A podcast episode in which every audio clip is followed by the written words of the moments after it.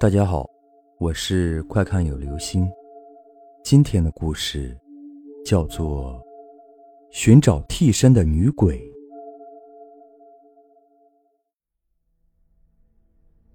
这个故事是我听村里的五保老人王大爹讲的一段亲身经历。下面就以他的口吻来讲述这个故事。那年我正好六岁半。离潼关还有半年，你们没有听过过潼关吧？儿童满七岁叫做过潼关，未过潼关的儿童是能看得见鬼的。在乡下，一进腊月，大人们便忙着准备年货，常常忙到半夜。为吃到新做的麻叶、麻糖，我也得跟着大人一起熬夜。记得有一回。晚上多吃了刚炒的热花生，突然闹起肚子来。乡下的茅坑通常放在屋后的竹园里，晚上黑灯瞎火的，又没有伴，我当然不敢去，可又憋得不行，只得到屋前的菜地里去出工。刚刚蹲下来，忽然黑暗中出现了一道白影，忽的一下飘到菜地边上的那棵树下。然后又嗖的一声窜了上去，坐在一根枝条上。天虽然黑得伸手不见五指，张口不见牙齿，但我却十分清楚地看得出，那是个人，而且是个女人，穿一身洁白的长衫，披头散发，把脸遮得严严实实的，十根指头又尖又长。我想，那女人肯定是个鬼。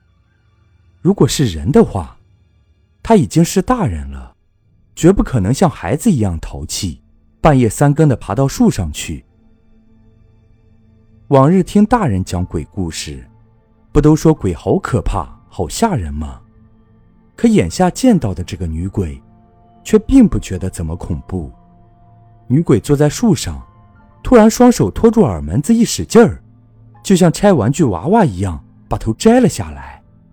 用一只手托住，另一只手掏出把梳子梳了起来。他梳了一阵，重新将头放到脖子上。这时，头发经过整理，已瞧得见他的面孔了。妈呀，这一瞧不得了！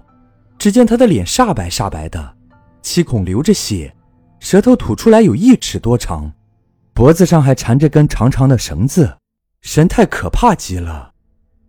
我吓得大叫一声，屁股也来不及擦，将裤衩一撩，拔腿就跑。还没跑出菜地，忽然一根冰凉的东西从半空中落下来，套住我的脖颈。不用问，定是那女鬼抛过来的绳子。我感到胸口闷得难受，拼命抓住绳子，想把它扯开，可是哪里扯得动？绳子越勒越紧。我叫不出声，只得拼命的挣扎。迷糊中，忽然听见一个声音叫道：“哎呀，哥嫂，你们快来看，二蛋咋啦？”原来我们家正在炒米，准备过年，帮忙给炉灶添柴的二婶出来，到柴垛上抱柴火，见我吊在树上，吓得大叫起来。后来他们是怎么把我抱进屋的？我一点也不知道，因为我已经晕了过去。我醒来时，已经是第二天的午后了。只见母亲守在床边，双眼红红的，用怜爱的眼神望着我，责备地说：“才这么一丁点儿，就学着变法子吓唬大人，家里怎么对不起你了？”因为我当时太小。母亲的话我一点儿也听不明白。后来从二婶嘴里，才得知缠住我脖子的，是我自己的裤带，并且还问我：这么一丁点儿的人，还有什么事情想不开要寻短见？怎么会呢？明明是那个女鬼将绳子抛过来，把我的脖子缠住，怎么会是我要寻短见呢？于是我就将昨晚见到梳头鬼的事说了一遍，母亲这才恍然大悟，连声道：“没错，是他，一定是他。原来是我三岁那年，湾子里有个小媳妇儿，同婆婆争吵了几句，一时想不开，就在那棵大榕树下吊死了。小媳妇儿死的时候，穿的正是一身白绸缎旗袍。如今三年已满，他便到这里找替身来了。晚上，母亲在树下烧了许多纸钱，并向女鬼祷告。